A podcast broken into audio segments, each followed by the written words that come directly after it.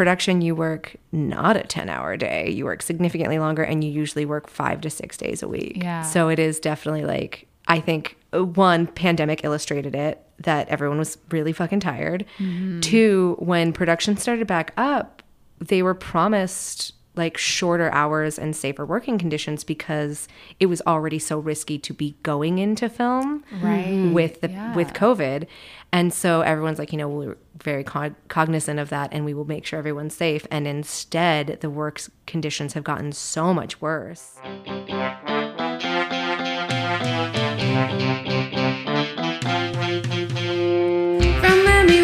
to open mic,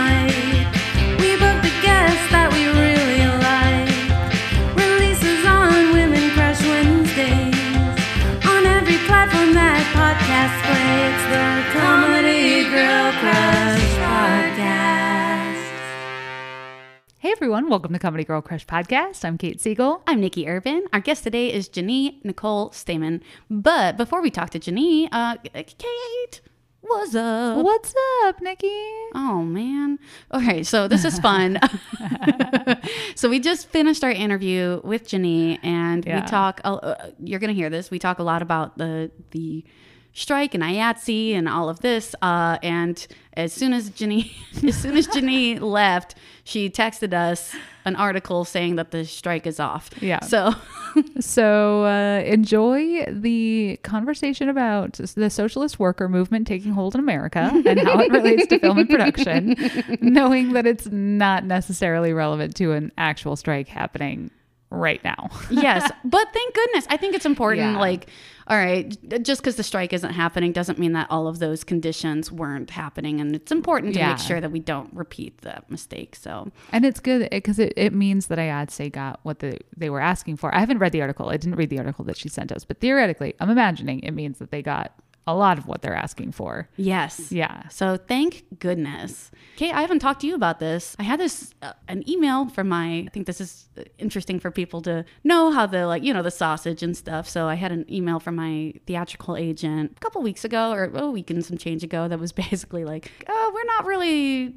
having much action, and I don't. I wanted to see what you think about this. Essentially, being like opening up the door to being like, hey, do you want to drop each other because we're not really like you know he he's very kind and very very nice and you know just like a like a solid dude but also like i wasn't getting auditions from him ever. Like i i think i got a a couple in the very beginning that were from the casting director who had gotten me this agent.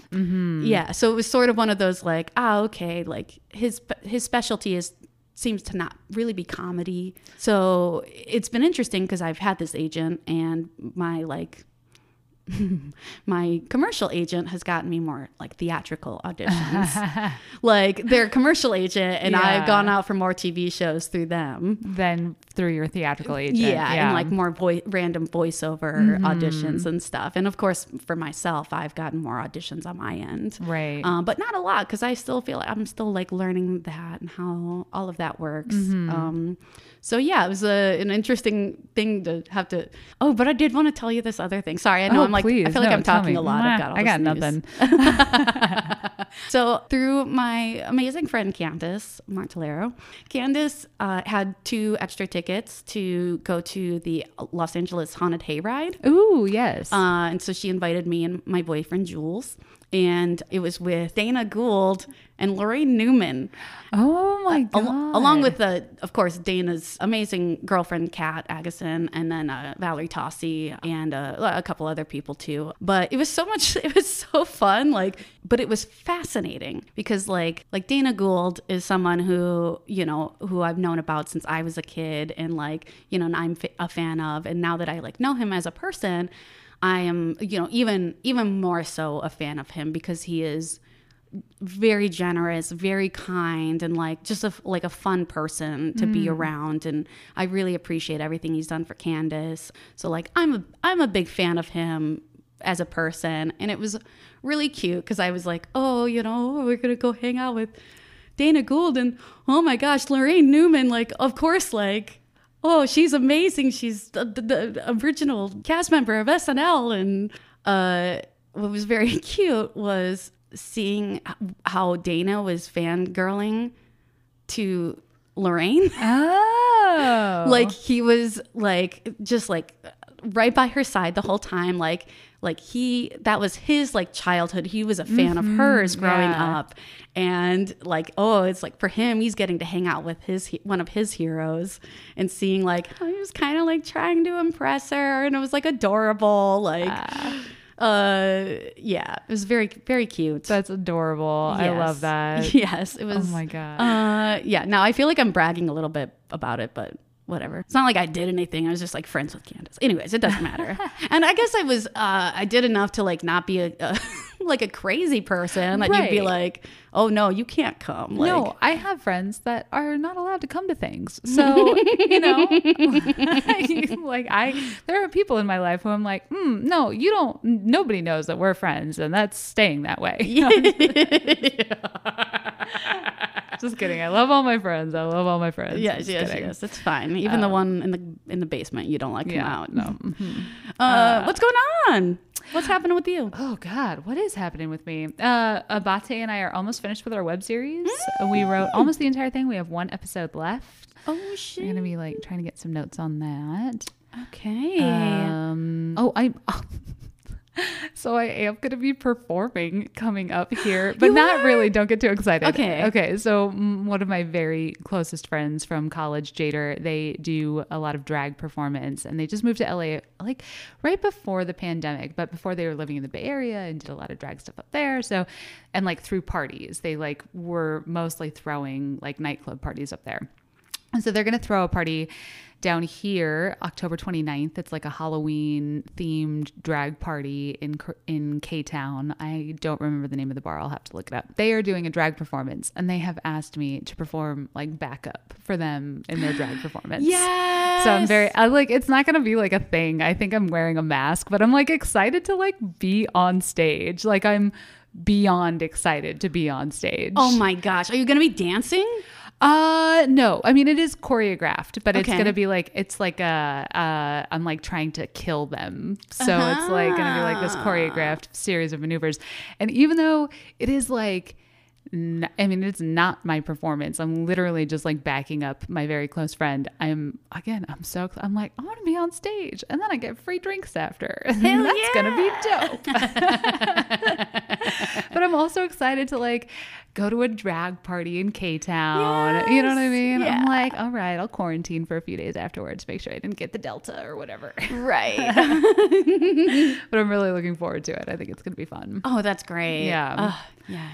Yeah, I know. Dip those little toes in. Get back out there. I think it'll help me because I have been um like window watching everybody via Instagram performing at open mics and stuff and doing stand up again and I'm like yeah I'm like almost ready to like pull the trigger and just like do it. You know what I mean? Like Yeah. the numbers are low enough like I'm hearing less and less about breakthrough cases. I'm like okay, I, I'm like ready like to start doing this again. I miss it enough Yeah. and I was sort of like biding my time because the pack was supposed to come back in September, and I was like, whatever, I'll, you know, I'll just like kind of wait. And then now it's like the pack might come back next year. Right. Do I want to wait that long to like get on stage? I really don't want to wait that long. yeah. Yeah, so I'm like getting ready. I think this will be a nice like sort of like icebreaker into like being at a bar with like people and you know like being like, "Oh, this is what it feels like to like do this again. You can do this." This Yeah. isn't scary. Yeah, that's great. I, I I think it's really good that you know you you kind of stick to your own like comfort level and you don't feel like all right oh i feel fomo i feel pressured to get out there and do stuff because i see all these other people it's like you're not you're not like wasting time or anything Yeah. it's not like like that's like the uh, craziest thing is like i guess it's not that crazy but like that's the thing is that it, you're not wasting time by not going out there yeah. and what what's more important is that when you do that you're ready and that you can yeah. give it your all and and put your yourself into it Yeah, and feel good about like being there. Yeah. Yeah. you feel the whole time you're just like stressed out Yeah, then what's- exactly. what's, the point? Yeah. Speaking of stress, uh, Louis C.K. is doing a show at the Hollywood Improv this week. I think it this uh, is happening, or yes, this happened last week. Yeah, so Yeah. yeah, Ugh. I uh, almost don't even want to like just I don't even want to talk about it because I'm just like bro, this is rough. This the trans Netflix employee who leaked the data about the Dave Chappelle special, Yes. like actually costing Netflix more money than it made them. Um, That's what happened. This person leaked inta- internal data that showed that Netflix. Not only that Dave Chappelle's show, co- like that special, cost them more than it made them by like six million dollars, but also that they like invested more resources into it and it like reached a lesser audience than it like it didn't break even in terms of how much they spent to reach an audience and the audience it reached versus Bo Burnham's Inside, which they spent almost nothing on and made them far more money than they spent on it. And they uh it had it like reached an audience of like triple the size versus what they invested into audience reach on it yeah. so like, because like the whole thing, like Netflix tried to be like, you know, like it's a voice, and we're like, you know, comedy is supposed to be subversive and push boundaries and blah blah blah. Like when the you know that's the Netflix co CEO said, and so I think this person's point was like, yes, but then you have this very like woke PC special that reached a lot of people and outperformed the Dave Chappelle, Chappelle special, Right. Like,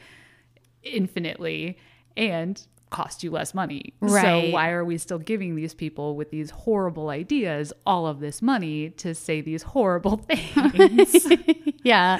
And then them Yeah. like kind of like uh, you know digging their heels in and just like Yeah. yeah, and it, you know it's tough because I also like I I understand how important Chappelle is. Yeah. Like you know Chappelle is very Im- important to to so many people, Yeah. um, so many comedians, and, and you know so many Black people.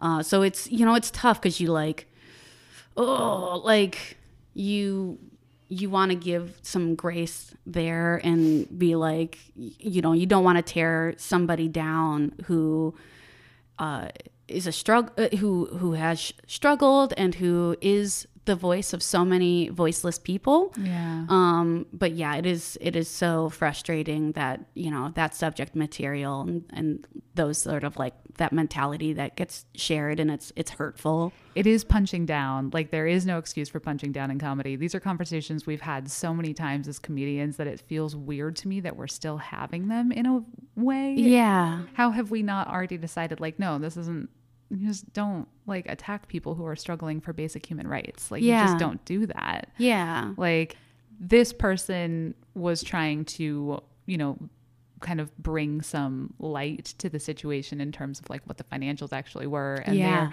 a black trans employee of Netflix who lost their job over this. I think the thing that pisses me off consistently is this idea that cancel culture is real and exists and the people that get canceled actually suffer any consequences from it. Right. Who got canceled? Louis Yeah. C.K.? He's headlining fucking the Hollywood Improv. Get out of my face. right oh oh boo hoo hoo you're not like a, a a hero in the majority of everybody's eyes anymore. Right. like that's your cancellation. Like okay you have to deal with some accountability or at the very least just people not liking you anymore. Heaven forbid. yes. Like it fucking happens. Uh, But you know who I will always like? Janine Janine. Ah. Janine Nicole Stamen uh Hi. Hi. Uh, so Jenny is a an actress, a, a writer, a comedian, and she was on the sketch team, very famous at the Pack Theater, amongst other many amazing things that she has done. She's also a producer. It produced the Nikki Irvin show. Oh my for a goodness, that was yeah, she sure did. um, Jenny, it's so great to have you and get to talk to you and and kind of find out more about your early beginnings. Yes, and- thank you for um, having me. I've been waiting to be asked. Oh. oh. I was like, I was like watching the list of comedians go. I was like, they got to come to me eventually. oh my god, I oh know, right? Yay! I was like, I don't want to seem thirsty, but I really want to do it. It is it's so great to have you we talk to all kinds of people some people who know nikki better some people who know me a little bit better but like i love it when it's somebody that like we all like know each other super Yeah. well. Yeah. yeah and Hell it's yeah. also been like two and a half years since i've seen, you Yeah, because Oh, the pandemic. bro yeah it's been a long I feel like I saw you at some protests. Yes. Oh, yeah. Very Actually, JK, briefly. that is a lie. Yeah, I saw you. At, uh, That's not really like that's It's not really like a hangout catch No, up session. No, yeah. No. Got chaotic real fast too. Yeah, yeah, yeah. oh man. And I last saw you at the Friendo show. Yeah, uh, which felt like real life. Which yeah, was nice. it was like oh, okay, but also weird life. Like I felt, I felt so socially awkward that whole Oh, yeah, night, yeah. where I was like, "Hey, it's so good to see you. I'm overwhelmed." yeah, it's like don't leave my side because I'm not going to be able to make small talk with other people. So yeah. we'll get it back, bizarre. right? I hope so. We'll learn how to be social. It's like homeschool kids. They eventually like learn the social skills when they have to like go Yeah. to college. Like we just have to be reintroduced into society. We're all just gonna have to do a bunch of acid. oh, hey, I'm here for this. yeah, yeah. Okay, let's just go to a park, get all like 70 performers that we mm-hmm. like, Yeah. to do a bunch of acid, and just like clear the And slate. yeah, and just be like, all right, we're back. Yeah. Oh man. Someone would die. it's like not. Someone's gonna wander into the forest and Yeah. be lost forever. One hundred percent. So you've been you've been working like throughout the whole pandemic, like Yeah. doing production work, right? Yeah, actually working more in the pandemic than I did before the pandemic. Wow. Um, Why I do you think it is? I think a lot of people left. Yeah. I think people were like, oh, production's hard and I'm tired. And now that I've stopped doing it, I physically can't go back to it. So I think a lot of people moved out of Los Angeles. And so I we were down for like the first two and a half months and then things started filming again and like since then i like haven't had a day off and i've been like admittedly like triple dipping jobs and like quad dipping jobs Wow. like, because the city's so booked and like people will know. I'll be like, hey, listen, like I'm doing these other two things, but if you need me, like I can come on. And they're like, that's fine, we don't care. Oh dang. Okay. Like- so they don't even. They're like, look, yeah, Yeah, whatever. we, we need Just do- bodies. Do, what do. Yeah. yeah. I'd like to think it's because I'm really good at my job, but it's mostly just because there's no humans that can do the job. I 100% though believe that you are very good at your job. I'm Yeah, super Having you it. are. Yeah, yeah, yeah. I crush. yes, yeah, absolutely. um, worked for me. Yeah, I can't I- see my air quotes. Having quote worked. No, I, I ran a real loose ship at the theater. You were my favorite boss I've ever had. yes. No, uh, so uh, listeners, uh, Jenny was also a, um, a house manager at the Pack Theater, and so considering it was like, oh, we're all like, it's all volunteers. It's like you really kept a Yeah. kept a tight Yes. ship on that. It takes Yeah. a lot of people to run that theater. Yeah. We're, it's a pretty big theater. We did a lot of shows. It was a very ambitious lineup, I think. and think. it's like a rowdy bunch you know what I mean? of unruly people who do not want to be told to be quiet.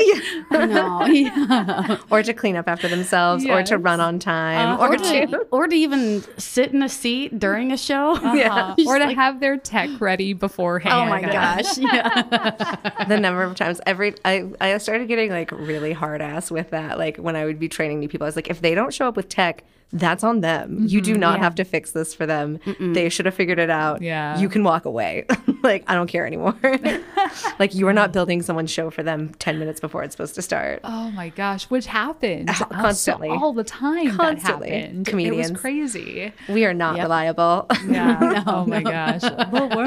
We do not do the homework yeah it, it is amazing too like uh seeing i've been thinking about this about they have like the, the comedy co-op that's like happening UC, like a lot of Oh. ucb people have Oh. created the comedy co-op which is it's essentially kind of what the pack was doing where it was like oh we're all sort of doing it together except like they have they put more con- control in the hands of everybody involved right uh, and i'm just like i'm like kudos to y'all i hope you can do it because i know us comedians Yeah. We're not the best at business No. so i really hope i'm wishing the best for them You Yeah. need someone at the helm Yeah. of that thing. Yeah. I mean, it's good they're doing it. Like that's, I think that's one of the better systems is like a cooperative. I mean, because the pack was basically a cooperative. Like Yeah.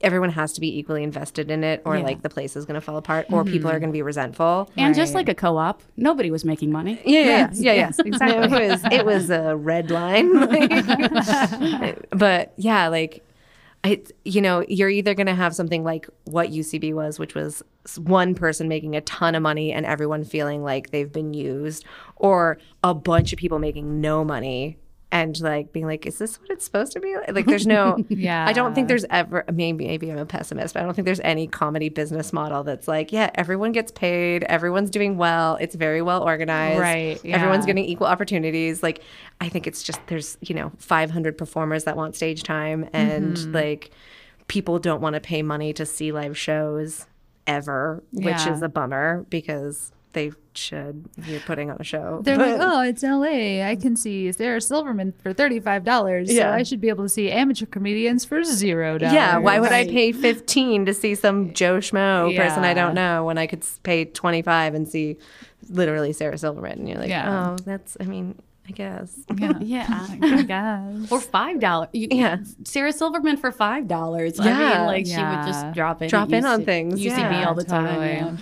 Yeah. Uh, It's not fair. There's too much competition. I know. That's what we moved here for, Yeah. right? Because it would be hard. yeah. The uh, struggles. but we're not here to talk about Sarah Silverman or any of that. We're here to talk about Ginny. Uh, so Ginny, did you you grew up in Sacramento? Is that Yeah, kind of. Um, I was born in Seattle, moved to the California area when I was like five, and like hopped around. By the time I was like eighteen, I'd lived in like thirty-eight different houses. Oh, We, we moved a lot.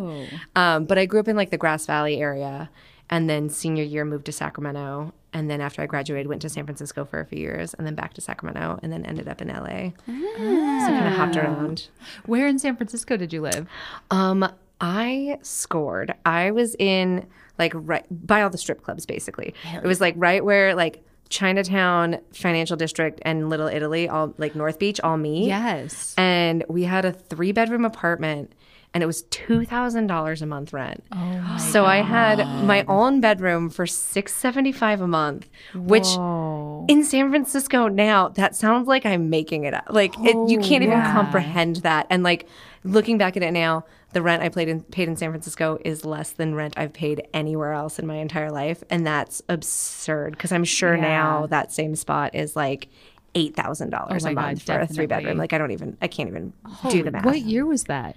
2006. Oh, okay. I moved in 2009, like right before everything Got like exploded. crazy. And I'm like, if I had stayed, I feel like I could have rented the other two bedrooms out each for like a thousand bucks, paid the whole rent, and like lived for free. Oh my God, 100%. Which like probably would have made me feel bad, but I know, also I would have been very would've been comfortable. I would have been a fucking landlord. Yeah, exactly. I would have been a landlord shamming another landlord. Yeah. But like, no, but it's so okay. So, funnily enough, I also paid the least money I've ever paid in rent in San Francisco, but that's because I lived in like a shitty rent controlled apartment in like on Sixth and Howard. ooh, yeah, yeah, yeah, yeah, yeah, yeah. real stabby vibes. Real stabby vibes. and it was like this one dude had lived there for like 12 years, and just like a friend of mine was living there. And then And so they had like, someone move moving in. out. So I like moved in. That's the move. but I paid like 575 But it was worth 575 Yeah, You know it is mean? still worth only five seventy five. Did you do comedy up there at all? I actually didn't. I was there for fashion design, Oh. um, and I didn't get into comedy until I was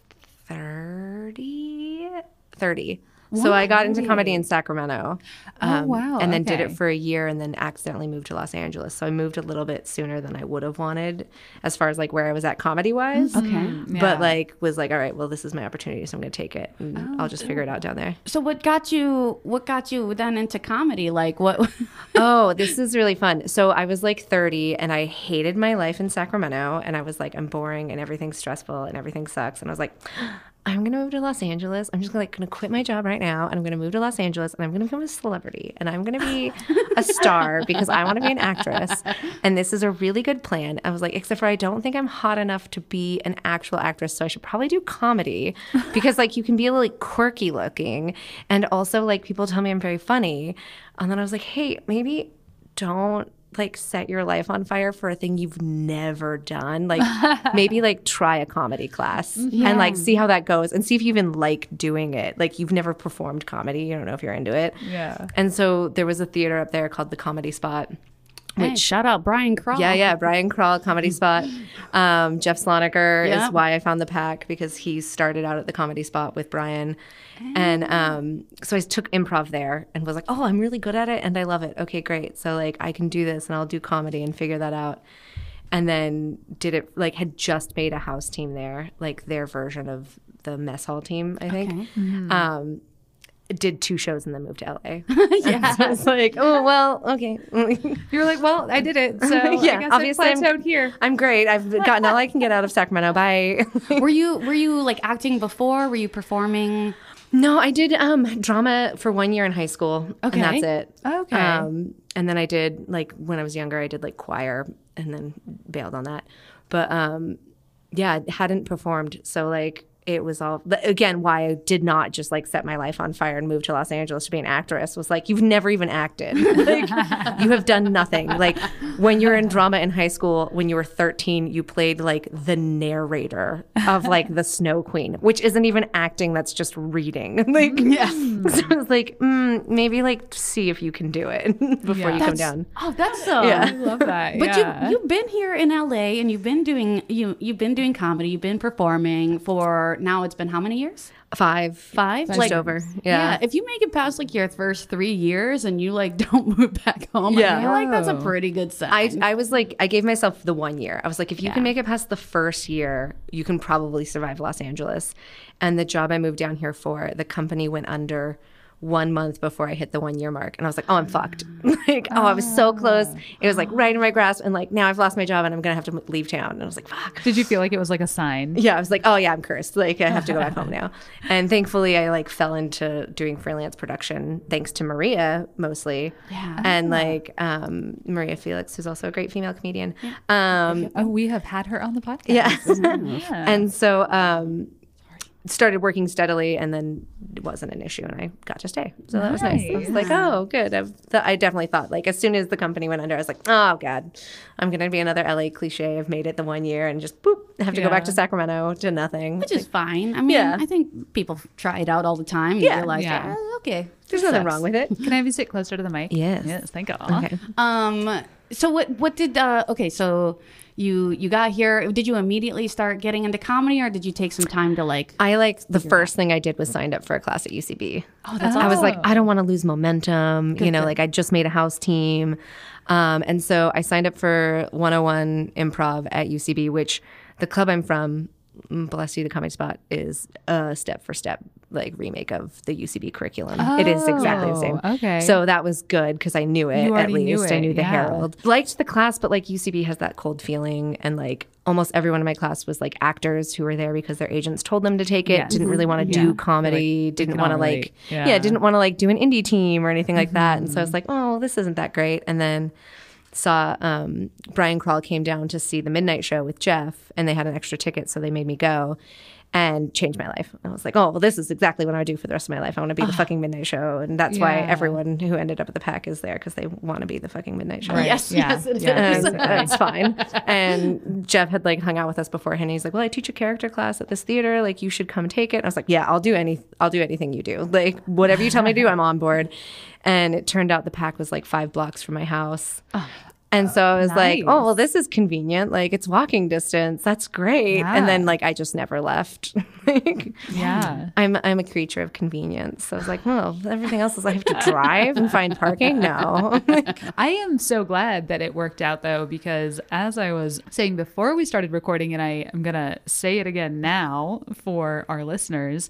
I think Janine's comedy, like, I think you're so funny. Yeah. Uh, I, I, when I started teching at the pack before I got on a team there, when I was just taking classes, I like Very Famous was my favorite team.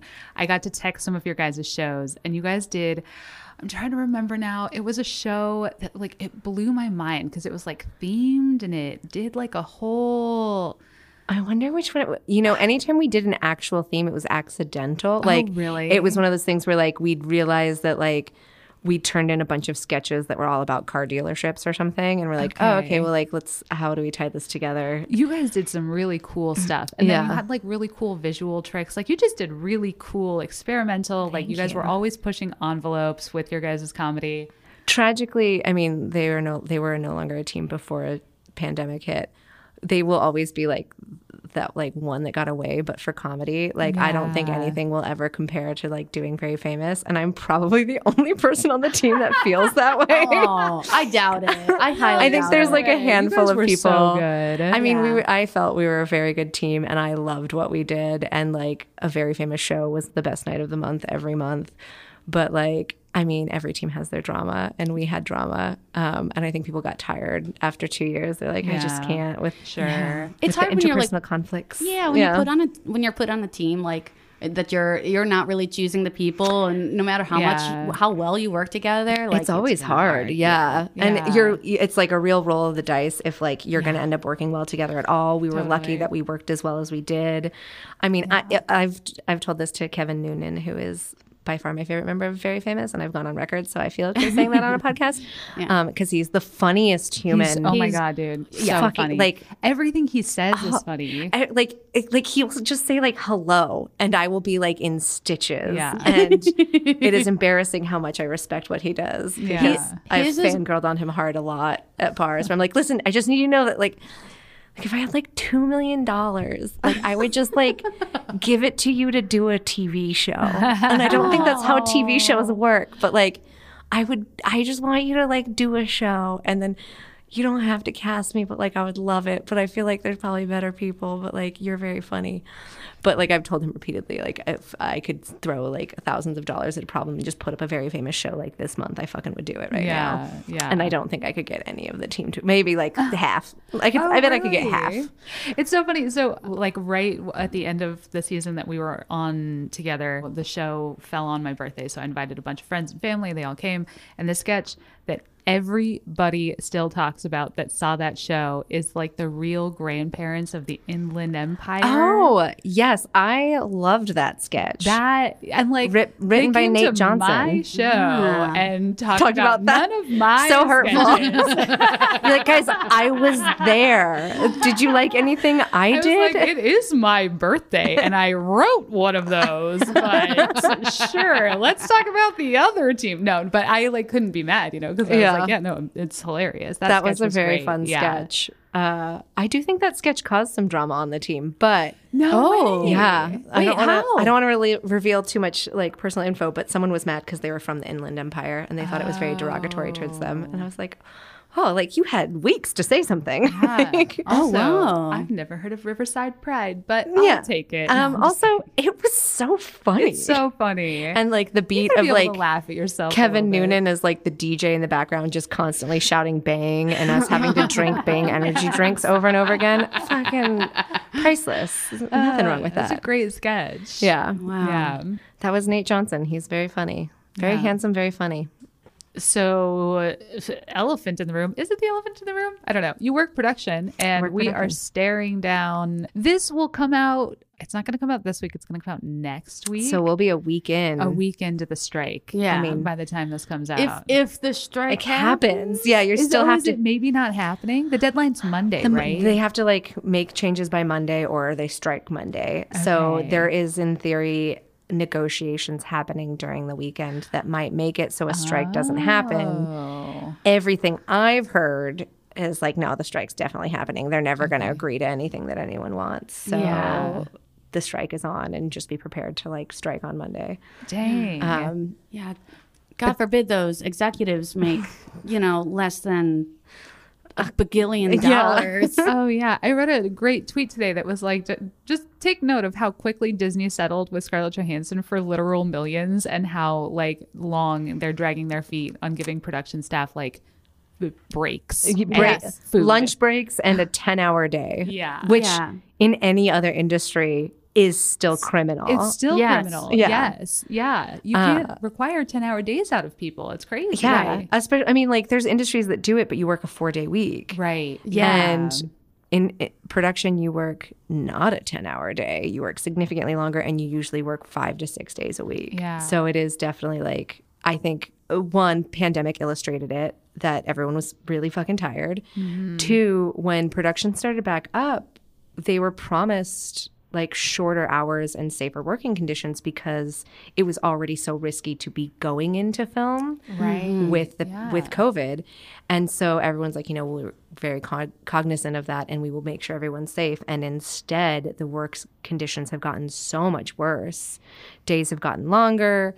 They're cramming more stuff in. Is that because they have less staff on hand or You know, I think the crew size is now the same. I know originally they were trying to keep crew sizes smaller just to keep exposure smaller. And from what I've gathered, crew sizes are back to normal. But the logistics of filming in COVID is so much more complicated that it just Yeah. takes longer to do everything. And so, with like temperature checks in the morning, COVID testing in the morning, Limited amount of people that can be In a like, on space at one time. Yeah, on a space. like having to like have one person that deals with everyone instead of multiple people because of like contact tracing and stuff like it's just increased the workload and it's the same thing with like you can't just swap out a crew member you know if like you have an like something comes up you could just call in your best boy and he would switch out for you and like fill in your shift you can't do that because someone has to be tested Yeah. Right. so anytime something comes up and a change needs to happen it's so much more complicated to execute that change Gotcha. so uh, days have just gotten insane. Um, I'm from the commercial world, which is different than the film and television world, which is what is striking right now.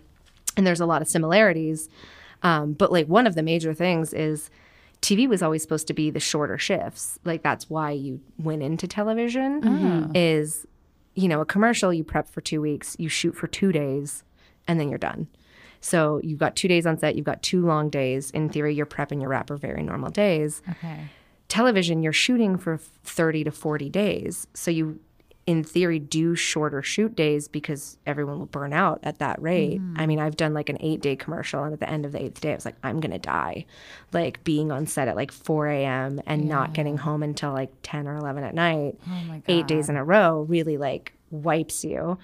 And so it's like, oh yeah, like TV's really hard because you're filming more days, but they do tens. They they only do tens, so it's more manageable. Like you've got like some regularity, and that has basically gone away in pandemic. And I don't I don't know mm. how it was before pandemic because I hadn't worked TV in pan- before pandemic, but I've done a TV show in pandemic, and it was like. 12 to 14s and like Yeah. working your weekends and like everyone was just grinding and like way longer days than like or equally as long days as commercials but we were filming for three or four months and so it's like oh, oh my god by the end of this like you've lost your mind Oh my god. Yeah. Right. Yeah. Your people are getting injured people are like burnt people are like fucking Right. threatening to walk off because they're like i'm over it people like have heart attacks on set, right? Yeah. I've heard crazy stories about people having heart attacks on set. yeah the the ia stories instagram Yes. Yeah. does i mean people who are contributing stories have been in the industry for like decades and i know mm-hmm. that like in theory i think we were better and then worse and then better again and now we're worse again like as far as working conditions go That's humanity in Yeah. general, right? so there's there's definitely stories that are happening that were from like the 80s and things like that okay. but like there's also a lot of current ones that are like Right. uh, i've known pas that have crashed their cars on their way home or like on their way in in the morning because they've worked such long so hours tired. and like i know i've worked a commercial where like like two of the people got in a car crash on their way in because there was such bad flooding on the 405 to long beach that like their cars got submerged. And we're still like filming on the beach. And like we've got a techno crane that's going to blow over at any second. But like we've spent thousands of dollars to bring this crane out so we want to get the shot with it. Yeah. so like leave the camera on it. If we can put the crane up and get this shot from above we're going to do it. But like it might also just blow over and like crush someone. Like we have to be prepared for both like both contingencies we talked about this some before like everyone's kind of at their burnout point in all Mm-hmm. industries so a bunch of different unions are striking Yeah. IATSE just happens to be like one of the biggest unions. Right. So when they do it, it will be noticed because Yeah. it's 60,000 people. When the WGA striked, it was noticeable. Right. Because it went on for so long. But like, do you feel like this is going to go on for a long time? I could see the strike going on for a very long time. There's a lot of powerful people with a lot of money that don't want to lose some money. Right. So they can sit on things. There's also a lot of very skilled people that can do these union jobs that aren't in the union yet. Okay. Whether or not they choose to do those jobs, that's on them. Um, Don't scab. yeah, don't be a fucking scab, guys. God. And there's already like guides coming out telling people how not to be a scab. Like, Yeah. um, apparently, like networks are already contacting like film schools trying to hire students to do stuff, and it's like, please don't, please report this to your like professors. Like, what we're doing will benefit you in the long run. This isn't your big break. That you don't need to take this opportunity to like get into the industry. Like, Right. please sit this out. Um, I know that people have been passing ones around for like people that are in writing rooms because writers of the WGA, they're not striking, but the writers' rooms are staffed with IATSE members. So like, like, writer's assistants. writers, stuff, assistants, right? script supervisors, they're all IATSE. And so there's like guidelines like, hey, if someone's asking you to take like minutes at the meeting, don't because you will be a scab. Like you are not IATSE, but it's also Oh. not your job to take these notes. It is the writer's assistants. And by you doing it, you are now crossing Doing- the picket line. yeah, You're doing the job of someone who's on strike. Um, which didn't even occur to me. Yeah, I was like, oh yeah, like you, like you can't take notes. Yeah, okay, I mean, I guess that makes sense. Right. that's, That's, like bananas. somebody's actual job Yeah. is to be in there taking those notes. Yeah. So now showrunners are going to have to pick up the slack of, of things Mm-hmm. and like, you know, hopefully they're, you know, they're the people of like the direct line, hopefully to the executives. yeah. Being like, hey, we like we really need these people. Yeah. yeah Like we, need them back well and you know at at a certain point too it doesn't even matter like if the writers rooms are getting through their scripts and there's no one to film them Right. the entire Yes. crew is Yeah. IATSE. Yeah. Like you've got the DGA, so you've got a director and like an AD, but you don't have someone to hold the lights. Right. or the camera. Or the Or the outfits. Yeah. Or like, you know, so like Yeah. at some point you can keep churning out scripts, but there's no one to make them. Yeah, So totally. It'll be interesting to see how that goes. I mean, I love drama, so I'm like on board and I want this to like last for a really long time because I'm hoping it's effective and I want like workers to get the rights and get living wages. And like, I know one of the big things, and I think this might be one of the reasons why the other unions are willing to throw their hat into the ring because any the thing that'll tank a strike is other unions not supporting it. And this one has mm. Almost all of the like related unions have their back like Right. SAG has stepped up and the WGA has stepped up and they're like, yeah, we support this. Um, the reason people are willing to throw their hats into it is the new media thing. Yeah. Which is which is the Scarlett Johansson thing that you're talking about. Right. Yeah. Um, new media is such a hot topic, and new media affects all the unions, not just IATSE. Yeah. Because when new media first came out, which new media is things like it's like videos on Comedy Central on online, but it's also Hulu and Netflix and Amazon Prime and Apple TV and uh, there's probably like Basically anything direct to Paramount Plus, right? yeah, anything Yeah. that goes direct to streaming. When that first came out, they didn't know what it was. They didn't know it would be successful. Like when Netflix first- first started doing their originals, they were like, hmm, "This is like a real roll of the die. We don't know if people will like this and we'll make money on it." And so it's lower wages. It's like significantly lower wages oh. than like the scale for things that are considered new media are much lower than things that are considered for network TV or feature film. Hmm. And so at, because it was under this experimental thing and there's a lot of things in production that haven't caught up with new media because it was so new.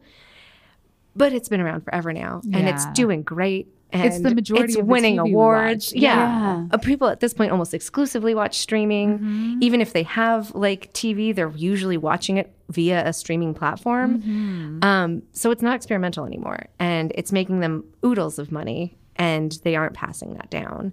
And there's a lot of loopholes that they can do where if you're a TV show, if you're a new TV show, and your first episode premieres online a week before it premieres on the network, you are considered new media Oh my god. and they don't have to pay those the network rates even though it is a network show and it will be airing its entirety on the network Right. it is considered new media and everyone gets those lower rates including the sag actors Yeah. including the writers including IATSE members so that's the big i think that's why everyone's throwing their hat in the ring because they want to deal with the new media issue Yeah, yeah, definitely. I know it's crazy. It's just like it's insane to me, but yeah, people who are in charge will find a way to like yeah you know scrape those dollars and cents and screw people who work for them over to do so Yeah. at any Well, chance they get. I will say that I think IATSE stories is one of the main reasons that this movement has gotten traction because Yeah. people are finally talking about things. And when you see it written down, you're like, oh, yeah, that was bad. Like when you're living it, you're like, yeah, that's fine. I had a, I had a crazy day, but like tomorrow won't be as bad, maybe. And then when you see it, you're like, no, this is like systematic abuse that we've been dealing with and like we're all fucking traumatized and we all have like chronic conditions that we can't like survive because we've been putting up with this for so long and you're like oh okay, I should like make some changes. Yeah. like that was unsustainable. But like, I mean, even just like uh, the sh- one of the shoots I did recently, and I don't want to like name any shoots, but I did a shoot in the last couple months where the schedule, like the way the project was bid, it was a commercial. The way it was scheduled and bid and like priced out was a two day shoot where the shoot day was 14 hours which that should be 14 hours should be what you're hitting when you've like messed up your day and something has gone awry. That should not be the plan. And it was a planned 14 which at a planned 14 that means all of the regular crew are there for 14 hours. That means all of the like pre-call people which is production and pas and like catering are there like an hour and a half below and then an hour after. So it is like closer to 16 or 18 for production when everyone else is working a 14 and it's like okay well you guys already knew you had basically 28 hours of footage you needed to get it's why you did two scheduled 14s why is that not three 10 days 10 hour days Yeah. why did you not set aside 30 hours you've got a cushion to like do some like creative b-roll if you want for like two hours Yeah. you should have scheduled this as three 10 hour days not two 14 hour days Yeah. and like they default to the longer day because this is something that I saw in IATSE stories. Um, talent. I was gonna say Because talent, talent. dictates a lot of this. Their Talent schedules, like what they mm-hmm. have room for, And it's honestly not like the talent, it is the people handling talent. Like, I don't think ah. talent is aware. I don't think Kristen Bell's like uh, cognizant of the fact that like these are what's being asked of them. You know, like, I- Right. I, she was not involved with this. I just want to say that was the first celebrity name I could think of. But one of the IATSE stories, not to like throw the rock under the bus, but I'm di- gonna do it, and I'll fight you, sir. I, s-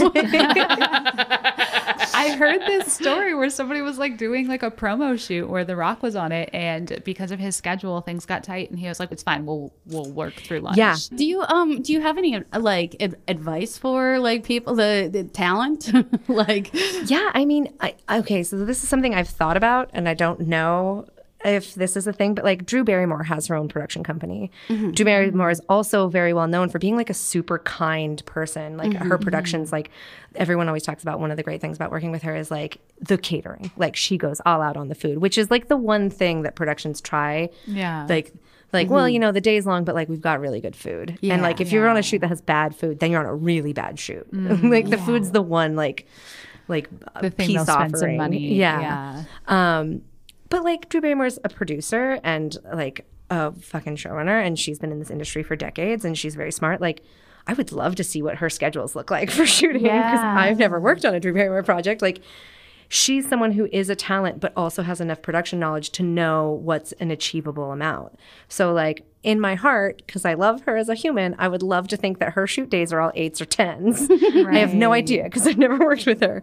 But, like, she's the type of person that could make those decisions. She is the lead and she is also the producer. So, like, anyone who has that much industry knowledge can look at something and be like, I want to make sure like my on camera time is only six hours. If my on camera time is six hours, that means cameras usually rolling for eight to 10 hours, which means the crew's there for 10 to 12 hours. And that's livable. Yeah. Which again, it's insane to say that like 12 hours is livable, but, that is compared to what we've been doing. Yeah. Well, this is so fast. It's so cool to talk to you about this because of the fact that you you are so ingrained in this, and um, it's cool to have your perspective. Um, from it's like it's kind of a different perspective, I think, than we've we've had from some of our other guests on here because, like, Yeah. not only are, have you are you talent, uh, but you are also the person who like consistently has been making it happen for other mm-hmm. people. Yeah. Yeah. and you have like a completely different view. Like you have the the whole view. Speaking of you, let's get back on the subject of Okay. you. We do a thing every episode. We ask our uh, guests the same five questions in a segment that we call. These are five things. I'll edit in the audio for oh, that. Oh, cool. I was like, that was fun. Wait, nothing happened. I know.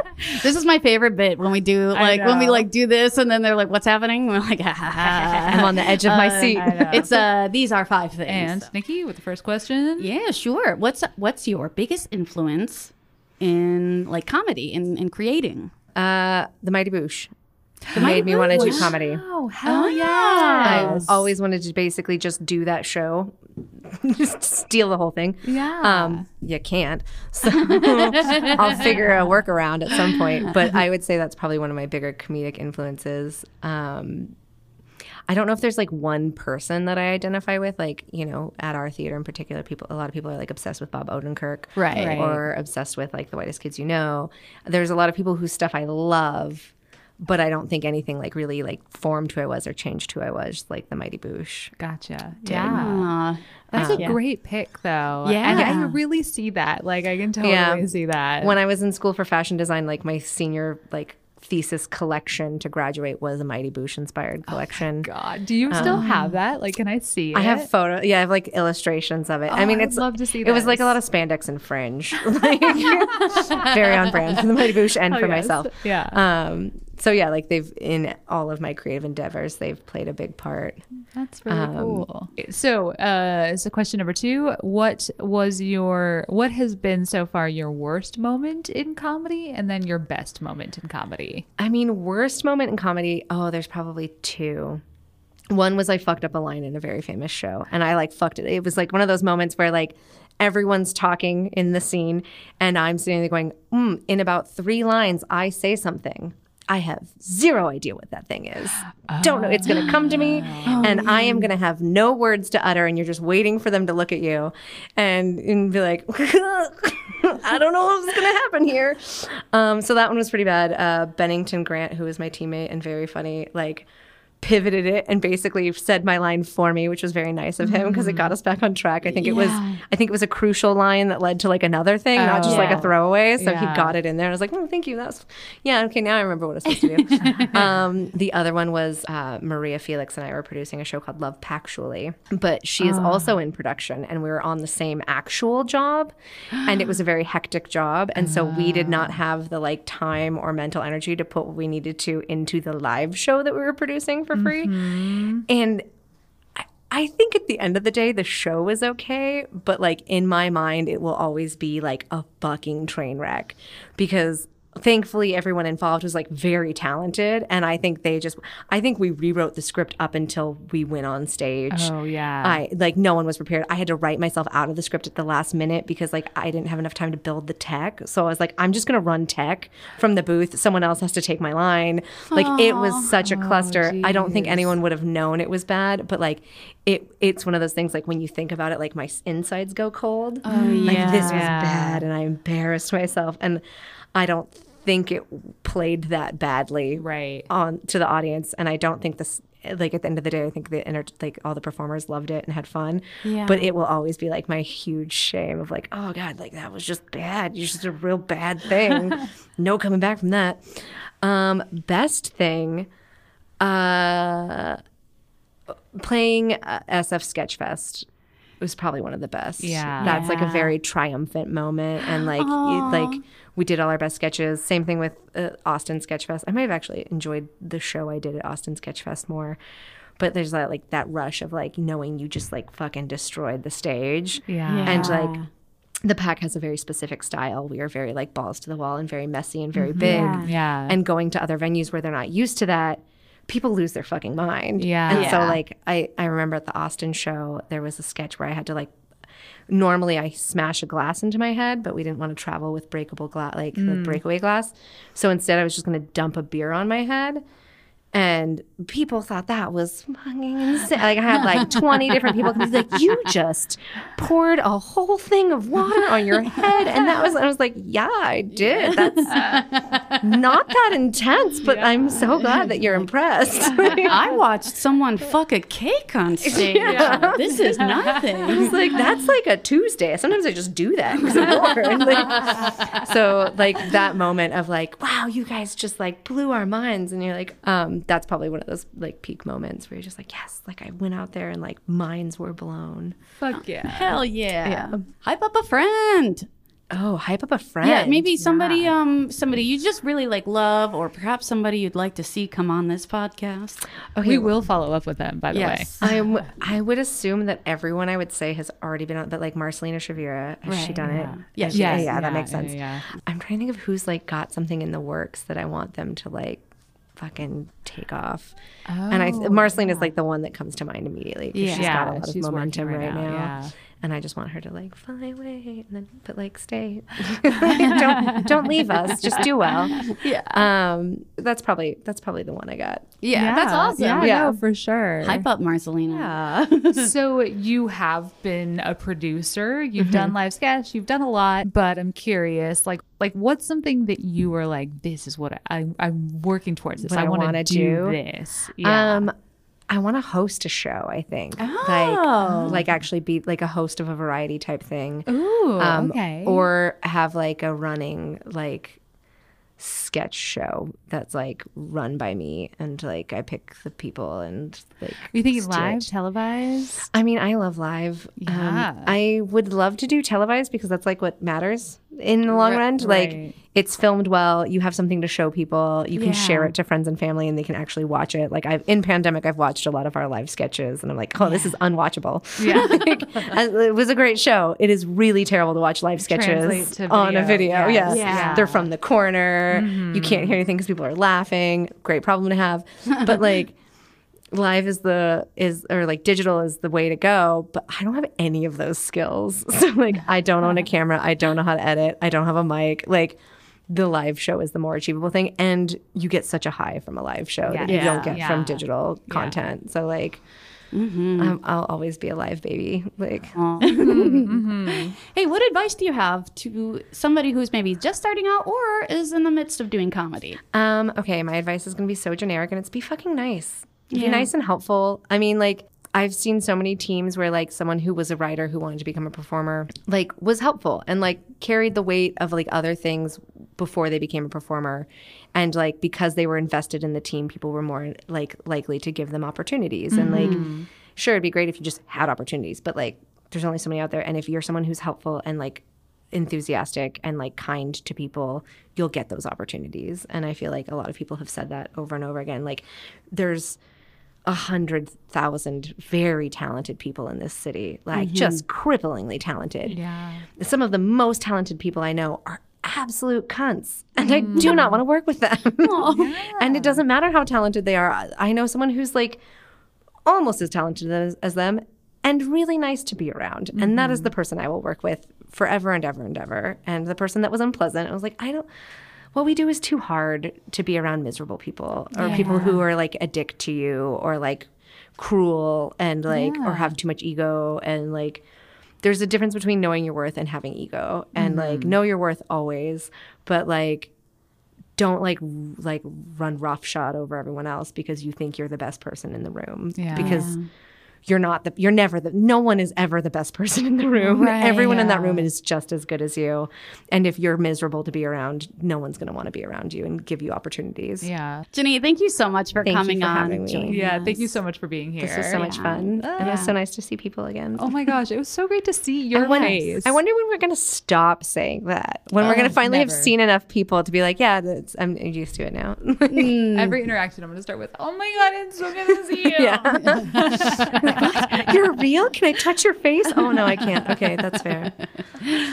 And also, not only thanks for coming on the podcast today, but thanks for everything that you do. Oh, yeah. Um, not only you know as a as talent and what a great performer you are, but also what you do to make it possible for other people. It is so invaluable and it is thankless. And I thank you so much you. from the bottom of my heart. yeah Back at both of you. Oh man, oh We're a bunch I'm- of women that get shit done. yeah. Get, Oh, get shit done. No, you you really get shit done. Like Yes. work like working with you at the pack was very inspirational. You are you're very like just a very solid human being. Thank you. And I think you're amazing. Thanks. That's like my whole brand. Thank you. Very solid human being. yeah, yeah, yeah. Dependable, like a Duracell battery. um, the important thing is, like, I take care of everyone else and not myself. So, like, you know, I, gotta- I haven't unpacked from my move, but like, you know, I've also like produced a show and like done eight other things Oh my that are not important for my daily life. I'm like, oh, I can't find pants. They're in a box someplace. Jenny, unpack your box. I know that's my goal for next week, guys. I'm taking a week off. Oh, good. We're gonna unpack too. some boxes. Yeah, yeah, Yeah. Take some time for yourself. Yeah. Self-care. All right. Well, thank you again. Thank Oh you. gosh. Yeah, thank you so much for being here. This is lovely. I can't wait to listen to it. Hell yeah. Like five times. Well, that was very informative and very lovely to talk to, Jenny. I know. Yeah. It's Yeah. it's it's there's so much about the production side of things that I like. I've never worked production before. Oh. Hearing about those days, that is, it blows my mind. Yeah. Yeah. Uh, it, it definitely like it makes me so sympathetic to like anybody who works in production or you're like, oh my gosh, like that. that is so much. That is so much. And it's not like you can like it's not like working an office job where you're like, oh, you're working all day and like maybe you can like still write on the side. Like you're working all the time. It's like your whole Your whole thing. It's tough. It's tough. It is tough. You know, it's not tough. Leaving us a review on Apple Podcasts. Yes. Oh, we have the best raffle. Oh, I mean, they're all going to be the best raffle, but we have the best sort of raffle Yeah. sitch happening this month. You leave us some stars and a review, But you have to leave the review because otherwise we won't know. Yes. That's what we see. We see the review. The stars don't count. You need to leave us like a words. it's the words. The Yes. words. Leave us the words. Look, it can be a bad review. We don't care. I mean, we do. I mean, but It would be don't. nice if it's if you're listening to this. I'd imagine if you got this far, it would be a good review. But maybe you're hate listening, and that's okay too. Just advertise that it's a fun hate listen. Yeah, yeah. Anyways, the, the the raffle this month is uh, is Jackie Johnson's uh, uh, oil your oil your ass, Oil your ass oil. ass oil, Ass it's, oil. Uh, kooky. It's like kooky Southern ants ass oil. Yeah, and also you can you know check out the Patreon for the Period Podcast Network. Come and support underrepresented people in podcasting, and um, otherwise, thank you so much for listening. Yeah. Lots of ways you can contribute, but listening is definitely one of them. So we appreciate you. Yeah. Hmm. Hey. Hmm. Keep crushing it. Oh yeah. Comedy Girl Crush was created by Nikki Irvin, is edited by Kate Siegel, is produced by Kate Siegel, Mackenzie Mazel, and the Period Podcast Network. Our music is by Rena Hundert, and our artwork is by Ariel Alter.